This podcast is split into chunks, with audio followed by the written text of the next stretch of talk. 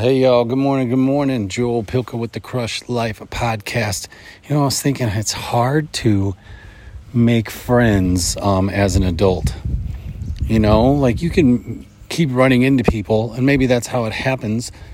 But the other day, I found a cool place to meet friends because it was like, where are you going to meet them? You're either going to meet them randomly, or I guess at a dog park, or you can meet them through work or church or whatever you're into and that's where it ends up being whatever you're into so i did this running group and i just showed up for a long run on saturday it was like you know run for however long you want come back and eat pancakes so you know you run for an hour most people run for about an hour then they come back or something and started meeting some cool people there and i I would have never gone to a running group before. That's totally not something you probably heard me talk about it. But man, that was really cool, man. Uh, people were just welcoming. Everybody just was so nice. And I found that with the NFT conference too. So maybe it's just getting out in public more.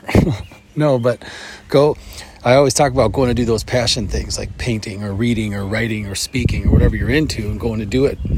And um, and when you do, then that's when you find those new buddies. That's when you find somebody at least you can do that with. You can call them and you can play tennis or golf you know, or you can go uh, shoot uh, targets or whatever the hell you're into, you know, go hunting.